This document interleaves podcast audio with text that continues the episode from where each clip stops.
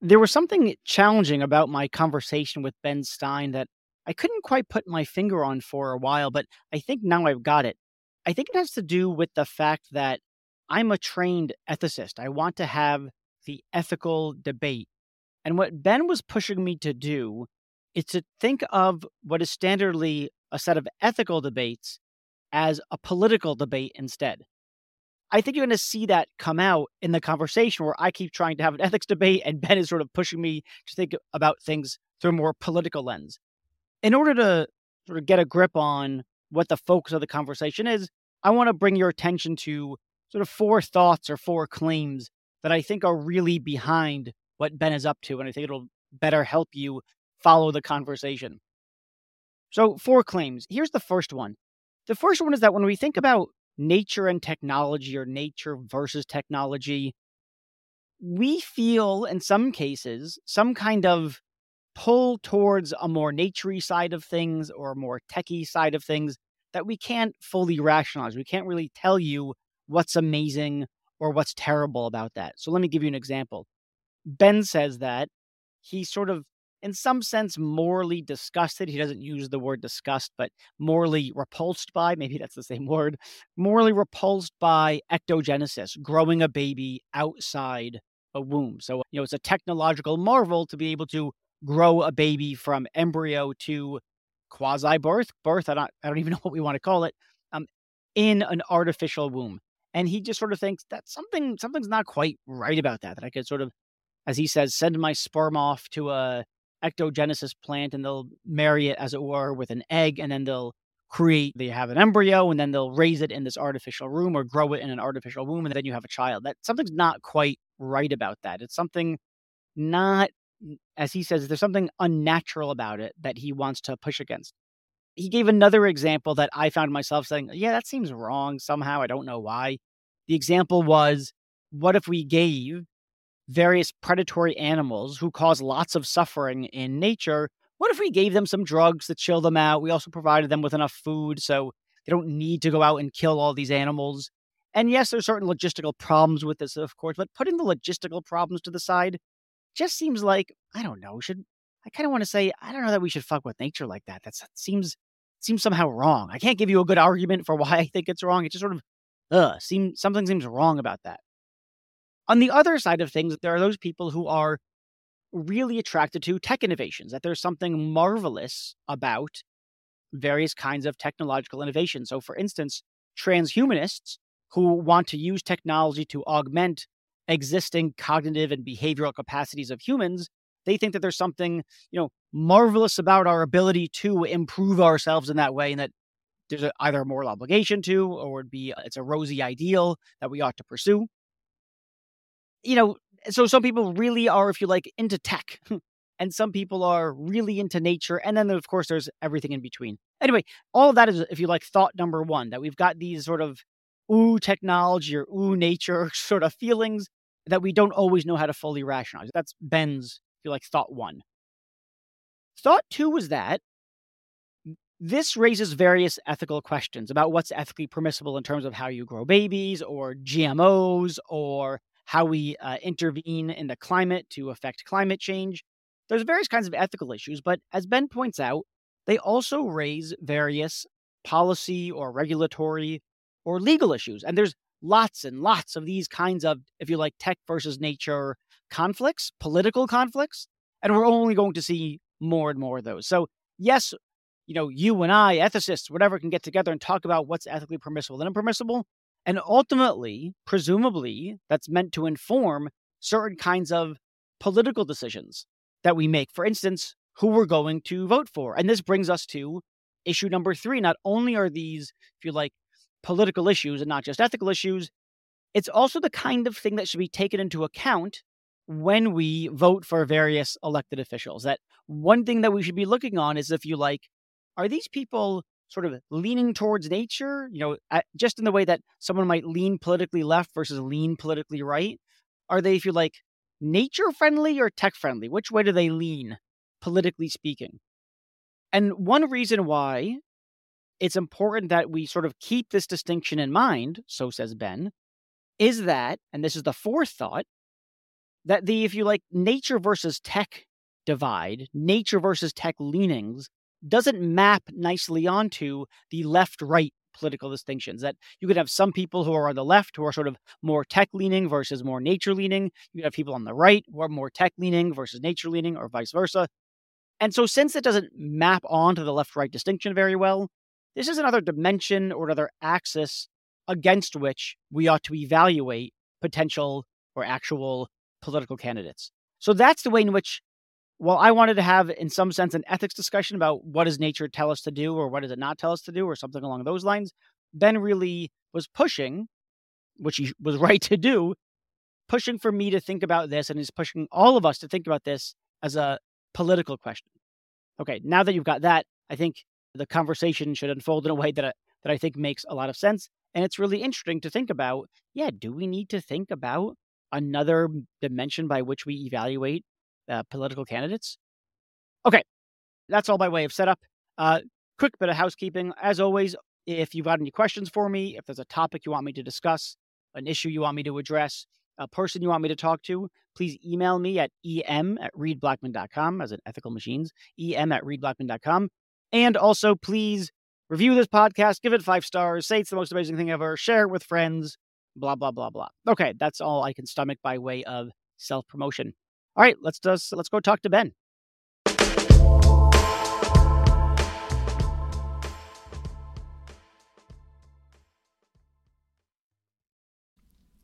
So, Ben, if I understand things correctly, you're really focused on this sort of, one might call it a nature versus technology debate. So, tell me, what are some core examples of what you might characterize as a nature versus technology debate? Okay, so a very common one these days is genetically modified crops. You get the sort of organic movement who would say that something being genetically modified, like, you know, a banana being made brighter in color or like a strawberry being doubled in size is somehow wrong. There's something wrong about that. Like that strawberry is a moral abomination. Like yeah, that. exactly. Yeah, the forbidden fruit, you could say.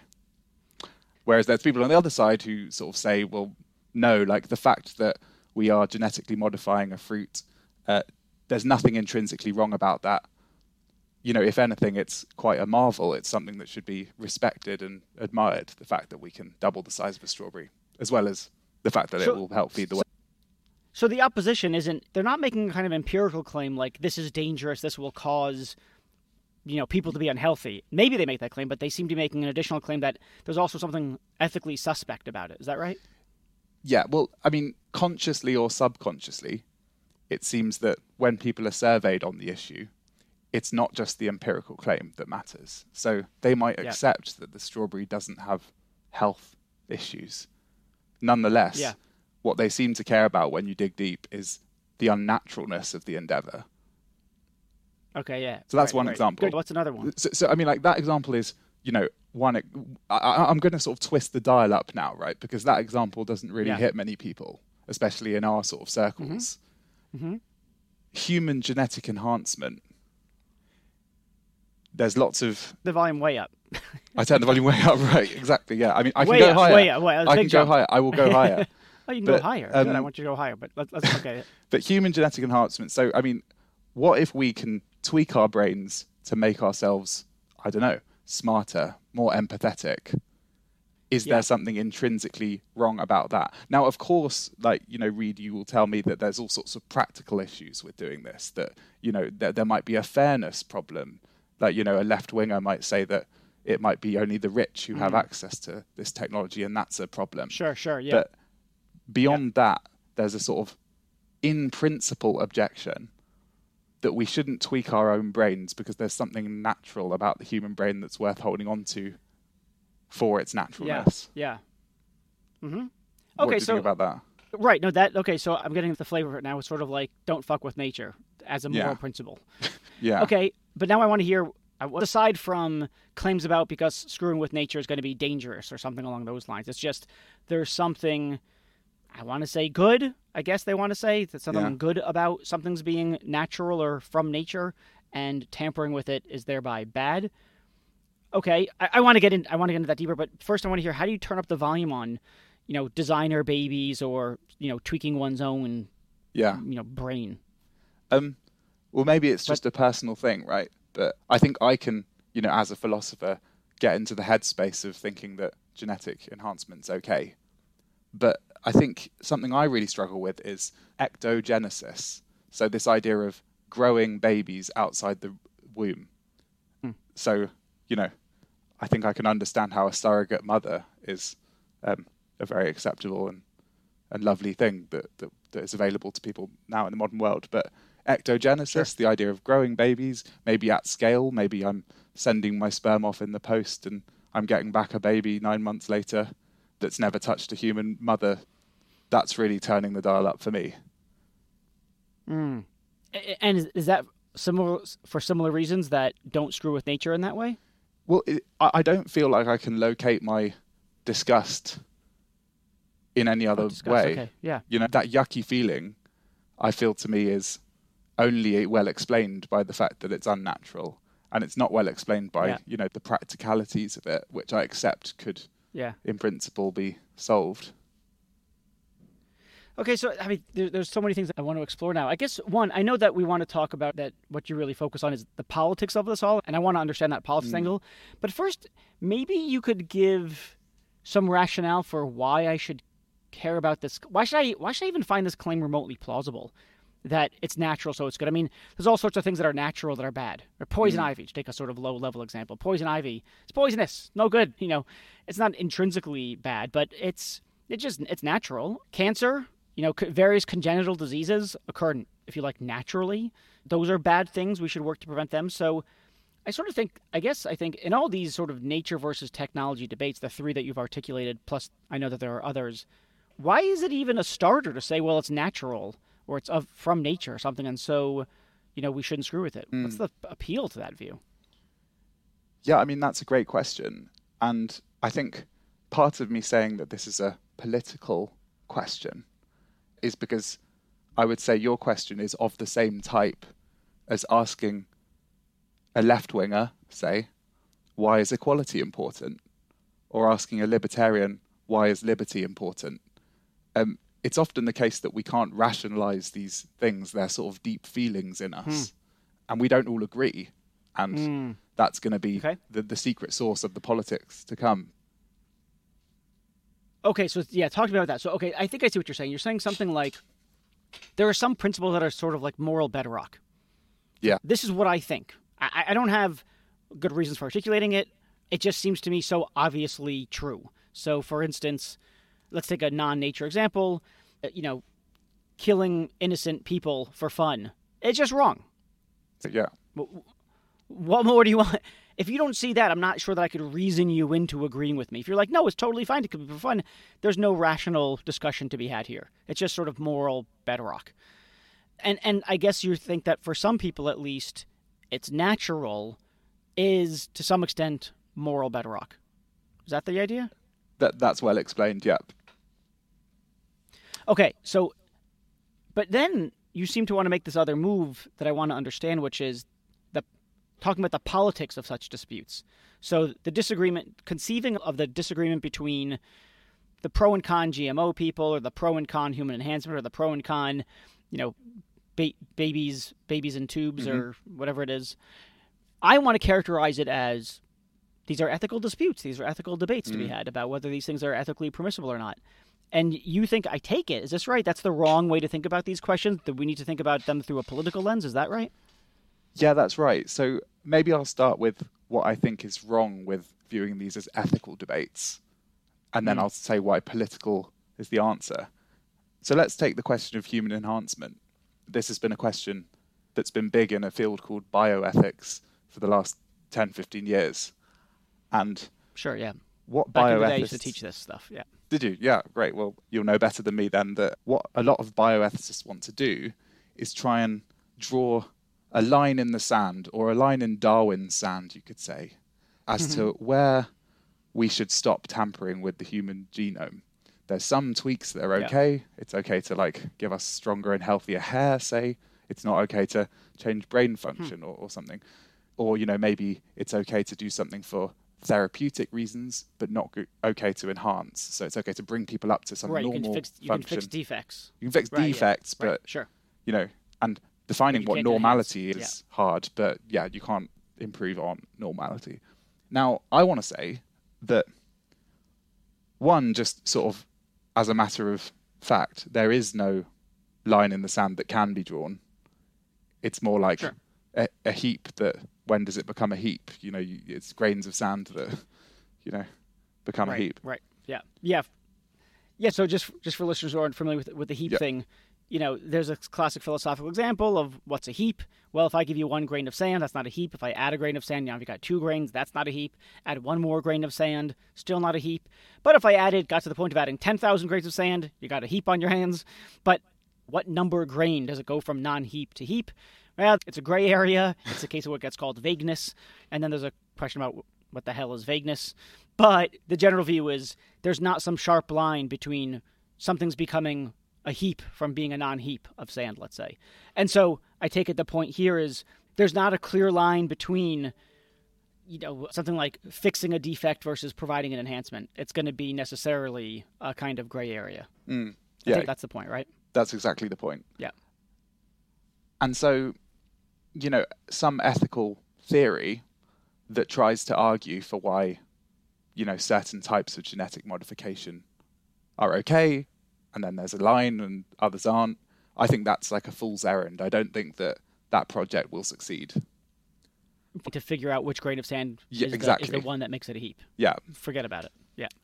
Now, if you say what I say, which is that this nature technology question is a political question, it's a question of political value. And what we're having is a debate where we might have different intrinsic preferences to be either more inclined to be pro nature or more inclined to be pro technology. And we have the debate with that lens. Then, you know, trying to draw that Darwinian line in the sand is sort of equivalent to a left winger saying there is some rate of taxation that suddenly makes things fair, and under that rate things are unfair. okay, You- yeah, It's like that line in the sand, and, and you would say that's nonsensical. Yeah. Because in fact, what the left wing and right wing would say is we have these broad preferences for more or less economic distribution, and depending on where we are Mm-hmm. on this spectrum, we could say that full redistribution is desirable, or no distribution, no redistribution is desirable, and we understand that you know people with these different political preferences don't just sort of go to battle on the particular place they draw the line in the sand. It's more of a general, overarching debate. I see, I see. So let me see if I got this right. So, all right, look, there's no point at which you add another grain of sand to the pile and it becomes a heap. To the other grains of sand, it becomes a heap. It's sort of a gray area. When we engage in ethical debates about, let's say, whether you know tweaking the human body in this way is ethically permissible or not, we're often looking for some sharp line. So it's unlike the grain of sand thing. But one thing that we do is we might think that being untouched by humans has some value to it. And we might think that being very much touched by humans is is appropriate or good. Is that right? And so we have to find the right kind of balance between these two values or is that wrong too? I think I can see, well, different people might have different dispositions, right? So I think earlier we talked about the nature side. We talked about how people might feel revolted by uh, an excess of technology in their lives, you know, whether that be GM crops or whether that be ectogenesis. But maybe we haven't talked so much about the technology side. Why would I want to see more technology for its own sake? Yeah. So let's talk about Uh, that a bit. And then that's like Sure, the, the other So, political I mean- camp in this. Yeah. But I mean, I sort of, I kind of want to say the same thing about the tech people that I want to say about the nature people. I want to say about the nature people, you're fetishizing nature or something along those lines. There's instances in which something's being natural is good, but it's not in all cases. There's plenty of counterexamples, like poison ivy as being a very mm-hmm. simple one. Technology, of course, there's some really awesome technology, like life-saving technology and healthcare and life sciences. You know, great. But then there's also useless technology that you know who cares about it? It's stupid and maybe it's actually harmful. Hmm. So I guess I don't see any reason for being a tech head or being a nature head. It just seems both sort of silly to me. Yeah. I mean, do you think it's possible to take that view on other political spectrums as well? Go on. What would that look like? So, so could I be someone who's just not particularly interested in politics as traditionally conceived. And, and so I would say I don't really care about the level of redistribution of wealth, whether it goes one way or the other. Well, that would be more opting out of the debate altogether. I don't think I'm trying to opt out of the nature versus tech debate. I'm trying to say that both parties are fetishizing something or other, hmm. uh, morally fetishizing something or other. They're just really into it. But it's just false that it's being natural is good. I mean, if you're right on the paper, if something is natural, then it is good. That seems clearly subject to various counterexamples. Poison ivy being the just a sort mm. of hmm. silly, obvious one, but I don't know. Congenital heart failure, um, you know, babies with cancer, you know, those things. those are nat- that happens naturally. It also seems really morally shitty. Although there's examples where there are natural beauty. There's natural beauty, and that's something mm. to be valued. Blah blah mm. blah. You know, I don't want people destroying, I don't know, some rainforests or mountains that people climb or just view because they're gorgeous and the aesthetic value is intrinsically valuable to be ethically bad, mm. ethically wrong to destroy those things. So, and then you know, on the tech side, again, there's going to be some tech. I find, actually find it very hard. At least with natural stuff, I could see the appeal of thinking something is intrinsically valuable. Like, look at that landscape; it's absolutely stunning independently of any use that one has for that landscape, other mm-hmm. than you know admiring it. With technology, I don't know that there's an analog where I just sort of marvel at a technology independently of its utility. That that would seem that yeah. seems weird. Well, let, should we go there then? Then, just because maybe that's an important first step to be able to see the technology side. Yeah, a couple of examples. Tell me why. Yeah. Yeah. So, um, so I mean, one that's very a la mode right now is AI, where I think a lot of the excitement and interest in it is, as you use the word, marveling about the technology. And it's a marveling that doesn't come just from a place of thinking about the intrinsic benefit or the instrumental benefits that the technology will give us. It comes from a sense of, wow, like we humans have managed to create this thing mm-hmm. that mm-hmm. outperforms mm-hmm. us in so many ways. That is a feeling of awestruckness it's a feeling of awestruckness that's sort of similar in some ways to looking at a breathtaking natural landscape. Yeah, that might be fair enough. I, I guess the proper analogy would be a, a piece of actual artwork, okay. piece of a landscape yeah. or not. But if you think, all right, mm. look, th- this is a beautiful piece of art. Obviously, it was created by a person. It's not a piece of technology, if you like, but it's a human production that we think is it embodies or symbolizes or something or other mm-hmm. human achievement, but also there's just something valuable about the work itself. That's an amazing piece of work.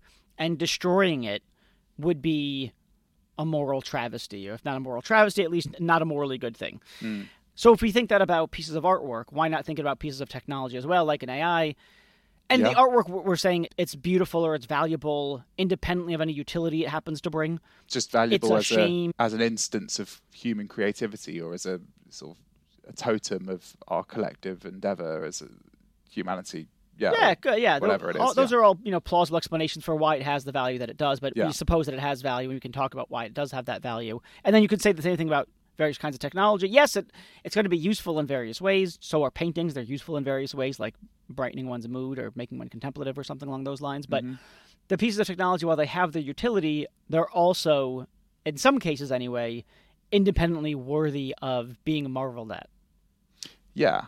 And I would say that, like, this is actually quite a strong drive within us or within at least some section mm-hmm. of the population. So if you listen see, to yeah. Peter Thiel talk about transhumanism, he seems to be intrinsically motivated to like push the limits of what humanity, you know, how, how long mm-hmm. humanity can live, like what humanity can do.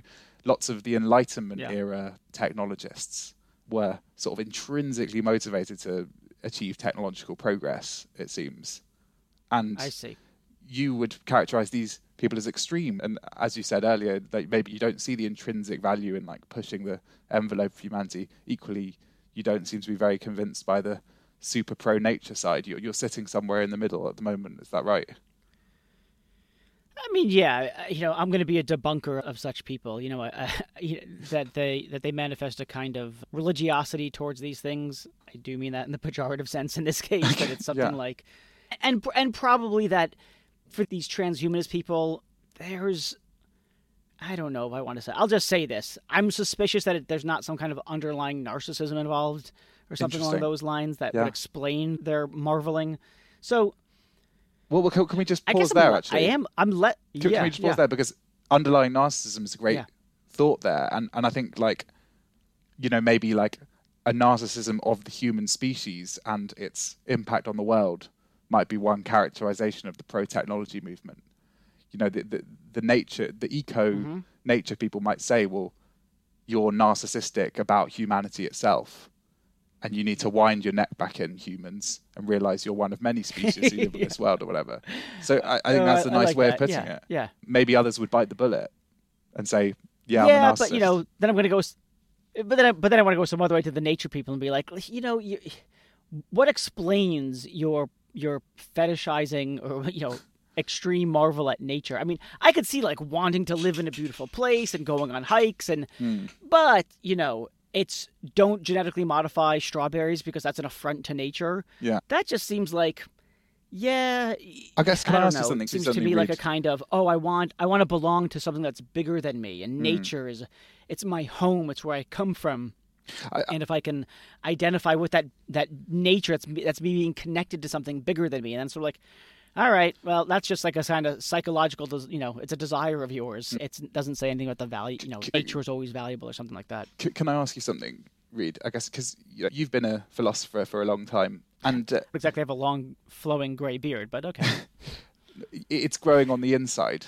For, for and, and, and, yeah, um, There's a Dorian Gray picture of me becoming wise somewhere. Yeah. I, I would say, when was the last time you enjoyed and I mean sort of intellectually enjoyed, having a debate about capitalism versus communism or left wing versus right wing. Because I would say when we were like 14 years old, we probably had those sorts of debates with our friends and found them interesting. But like now that we're sure. adults, or at least, you know, semi adults who've done some philosophy, Semi, yeah. we, we, we tend yeah. to think that like when we see people arguing like that, we're just going to look at that argument and say you'll never agree because you disagree on the fundamental values you hold, and it's not interesting to about it beyond that. And and, and I and I'm I saying, actually find it's. You still yeah. find it interesting?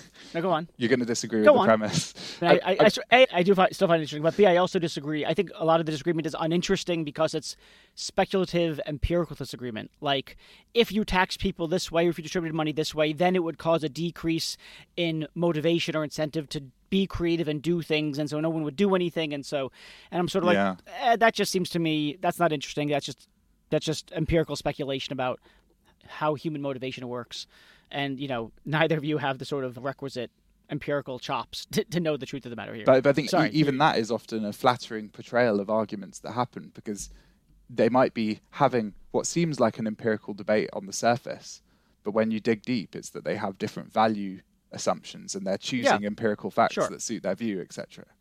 Absolutely, yeah, that could be true too. Yep. And, and, and so I'm saying the same is true here, right? I'm saying that like all I, I'm asking that we accept this political spectrum to do with nature and technology, mm-hmm. and that's all I'm mm-hmm. asking.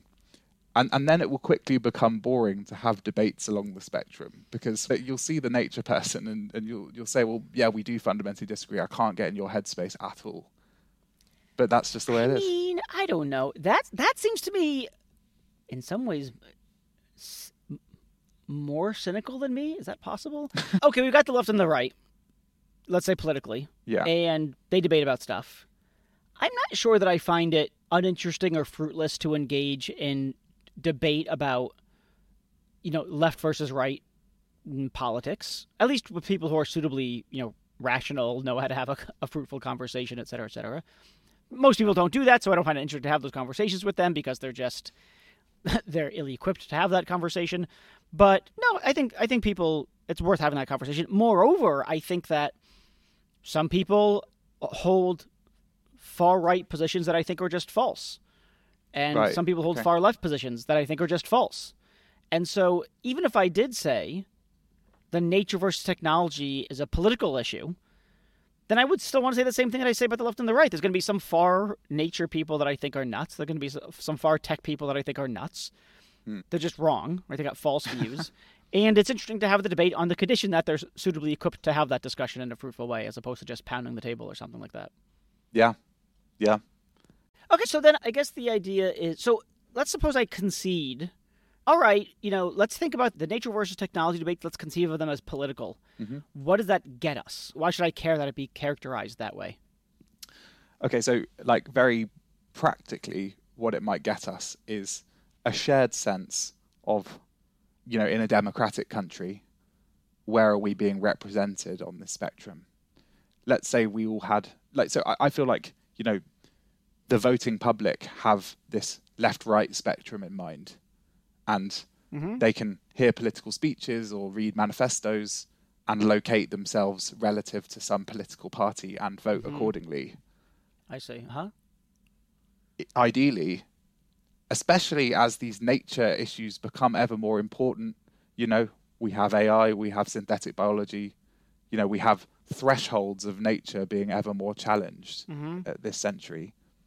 It would be useful in this context to be able to locate our politicians on such a spectrum and vote accordingly and ensure that they're representative. Okay, okay. So let me see if I have this right. So look, we know all know about the left and the right. We know where the left stands on various kinds of issues. We know where the right stands on various kinds of issues. If you tell me where a person lands on certain issues, you know, some subset of issues, I might be able to predict reliably Yeah. where they're going to land on some other issues based on the left right thing. But then I guess your point is something like there are these nature technology debates that don't map onto the left right. Exactly. Actually, vaccine stuff might look like this.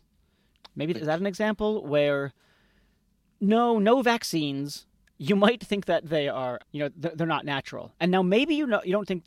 I could see someone th- saying something like, "No, no vaccines are good because they're not natural, and nature is good. They've got like you know, think of them as super hippy dippy or something Mm. like that, or they've just Mm. got they're just all in on Earth on Mother Nature." Mm. And then you can also imagine some people who are anti-vaxxers, but they're far right. Maybe they're even it's that it defies God's will or something like that, God's nature, or it's in- interfering with God as He described the world, and that's that's more associated with the right. I think that's fair to say. Um, so you might find some agreement on the left and the right on certain nature versus tech issues. And I take it your point is that, well, that means that there's and, and since this these kinds of debates keep coming up, these these nature versus tech debates, you talked about, you know, there's genetic modification of crops, there's genetic modification of people, there's the what is it called? Was it called babies outside of wombs? Oh, that was ectogenesis. Uh, Ectogenesis. But I, mean, I I could give you a hundred others others. like- Yeah, like engineering. You know, should we spit out some chemical into the sky to reduce global warming? And so, great. Okay, so there's lots of these nature versus tech debates, is the point. Mm. And thinking of these tech versus nature debates, one, there's a ton of them. Two, they're only growing as technology increases and makes certain kinds of advancements. And three, it's going to shape the world. Like how these debates play out are going to shape the world. Four, how our world gets shaped is at least in part a function of the kinds of people that we have representing us in government, doing what they're doing. Hmm. And so, five, wouldn't it be super helpful if we didn't just evaluate our candidates for government roles from a left right perspective? Wouldn't it also be helpful if we located them on some nature versus technology spectrum as well? That's the idea. Yeah. So so that's benefit one. Yeah, Any any that's challenge one. to There's that? another one. I thought that one was pretty good. Okay. Any challenge to that? No, it strikes me as vaguely plausible. I mean, you know, what are they going to say? I mean, one thing that I would really hate is in order for them to identify themselves as being on the nature side versus technology side is they're just going to occupy really stupid positions because they're going to fetishize nature versus fetishizing mm. technology or I'm all about technology. This is a vote for a vote for Reid is a vote for technology. and in any dispute between nature and technology, I'm voting with tech. And then the other idiot, uh, you know, vote for Reid because I'm for nature. No matter what technology comes along, no matter what it does, I'm against it. Right? Hmm. Idiots like don't vote for Reid in either of those cases. Hmm. I guess I mean, I mean, I would say that's the same that's sort of idiocy. Maybe that's that's the same threat. sort of idiocy I feel I see in politics all the time. Traditionally conceived. Yeah, maybe, maybe, yeah, maybe that's right. I mean, I don't think people go around saying, do they? Well, I'm they dress it the left, up no with matter some what. It's a left vote. you know, it, it's as I was saying earlier, they would yeah. dress it up with some facts and some empirical claims, but underneath mm-hmm. it's a raw preference. Yeah, I guess as a voter, I'd be like, I don't. It's so complicated, or it's so gonna. It's gonna be so case specific. Like mm. when some piece of technology should be, if you like, favored over the the cost to nature, or when nature should be favored despite the cost to tech, or more yeah, specifically, yeah, yeah. Well, well, the kinds so... of benefits that advancing tech would confer upon humanity. I'm sort of like, I don't. I, am not a naturist. I'm not a techie. I'm not a techist. Mm. I, I, you know, and I guess given all the counterexamples to both sides, it seems to me weird to plunk oneself down as a techie or a nature, a mm. naturey, in a way that doesn't feel odd to plunk oneself down between being on the left or the right. Yeah. So I think you've hit on what I think is the biggest self criticism I have about this spectrum, which is, and this is where we need to introduce a new bit of philosophical apparatus, if that's okay, this late into the discussion. Let's do it. Philosophers tend to distinguish between intrinsic and extrinsic value. Intrinsic value is the sort we've been talking about. It's that principled idea of something being valuable for its own sake. Nature, valuable for its own sake. Technology may be valuable for its own sake. But then there's this other kind of value, which is extrinsic value, otherwise called instrumental value, which is value as a means to an end. We have all these ends we value. We value certain things, not intrinsically, but as means to other ends. And as it happens, even the naturist will admit sorry naturists aren't the people who go naked on beaches are they? I think i've used the wrong word there. Those are naturalists. Oh that was a total minefield in my phd right.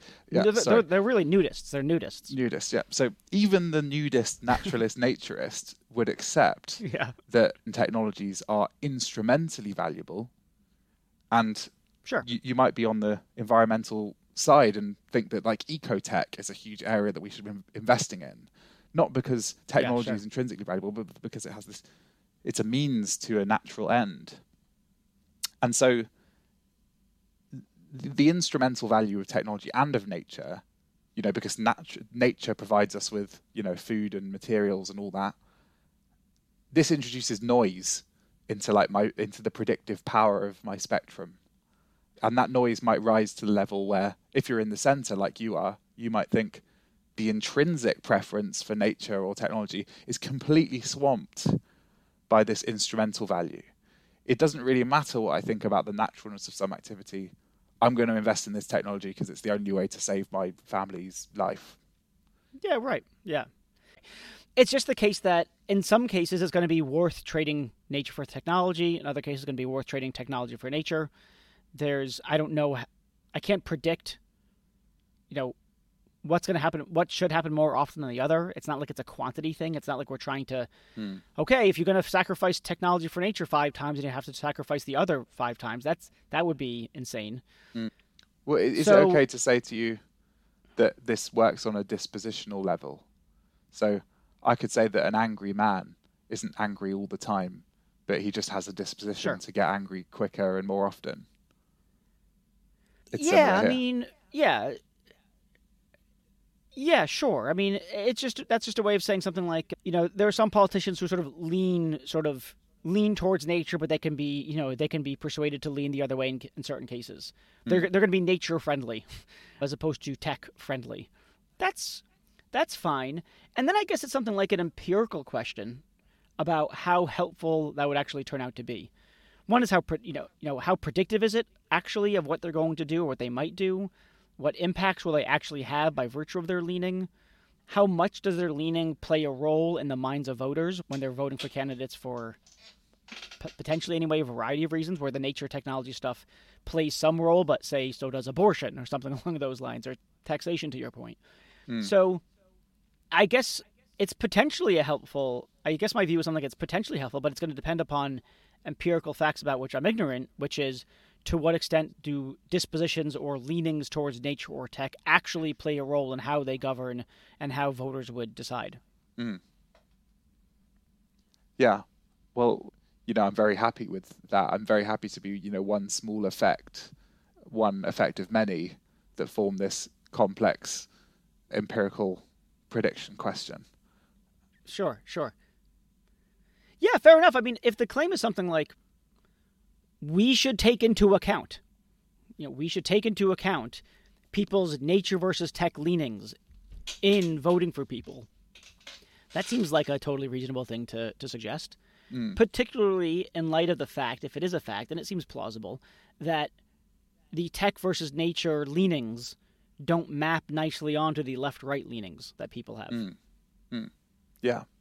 I guess I would just say, like, it seems all very nice, but this isn't happening right now, right? like, you know, I, am not going to be able to, as a UK civil servant, speak about my own country, but like I, I've seen in, you know, manifestos and political documents from around the world that like people will often have a glowing environment chapter saying how much they value the natural world and want to conserve it while also having yeah the glowing technology chapter and nobody sees these things as at all intention and i know we can be centrist yeah. and like both and that's fine but there is a tension there at the margin yeah i think you're right and you know I, i'm becoming i could get i could be more persuaded of this i mean because I want to say, look, don't we have the naturists?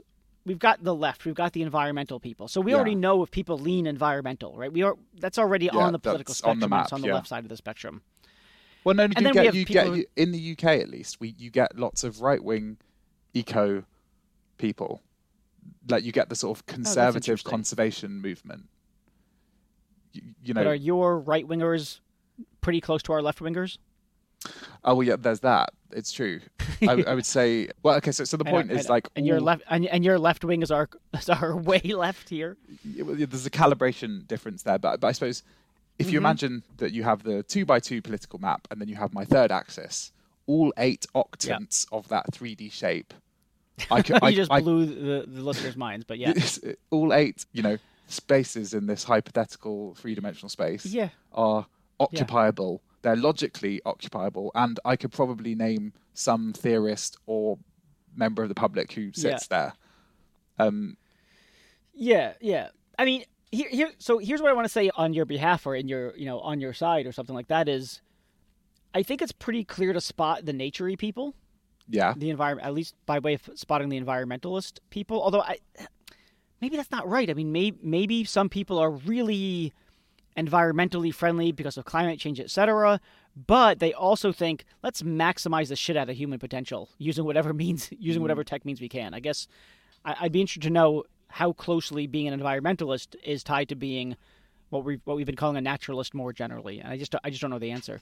The other thing that I wanted to say in your favor is something like we don't have that I can think of in our political regime, as it were, the people who are like, yes, tech, tech, tech, tech, but we do have technologists who are right now speaking a lot with politicians and influencing them a lot. And so while they might not officially be the politicians that is on the tech side, if you've got people from Silicon Valley, et cetera, marching to Washington to say, hey, listen, here's what you should do about, say, AI, then that techie view is going to get into their heads and they're going to mm. they're going to act appropriately. So if, you know, if they're seeking the advice of the technologists, that is a way of occupying that techie view intentionally or not. And so, to the extent that people are aware of that fact, that is that's helpful. Mm.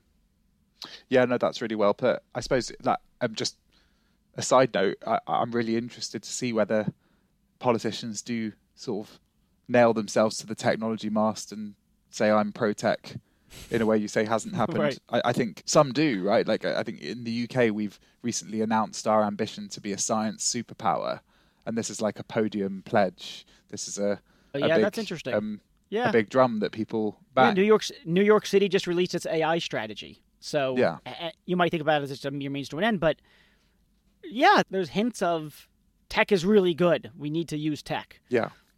To, to your earlier point, I think um, you sort of talked about well, there's some environmentalists who might be like pro nature, others are just in it because they care about you know human welfare and they think that climate change is bad, etc. And yeah. I think what's going to be interesting, and I'm sort of trying to sort of predict this phenomenon, is our sort of loose environmentalist identity is going to radically cleave apart between the people who value nature and the people mm. who don't particularly care. No, oh, yeah, that that's an interesting prediction. I mean, one example of this is like in animal rights, right? Like a lot of people value mm-hmm. nature because they care about animal rights. But caring about animals doesn't necessarily mean caring about nature. There's a philosopher, David Pearce, who yeah. says that, you know, we have the technology now to tweak animal brains to make them happier, or to tweak predators mm. to stop them wanting to hunt prey and to turn them all into herbivores. And it seems like you yeah. can be an animal rights advocate and be pro those sorts of technological interventions. Or you could just say, no, I want like a wild, scary, natural animal yeah, kingdom. That's a great example, actually, because my instinct is like that. That would be too fucked up. Like, don't, don't just start injecting, you know, non-human animals with things that just make them happy and, and non-predatory or something. that that strikes me as insane.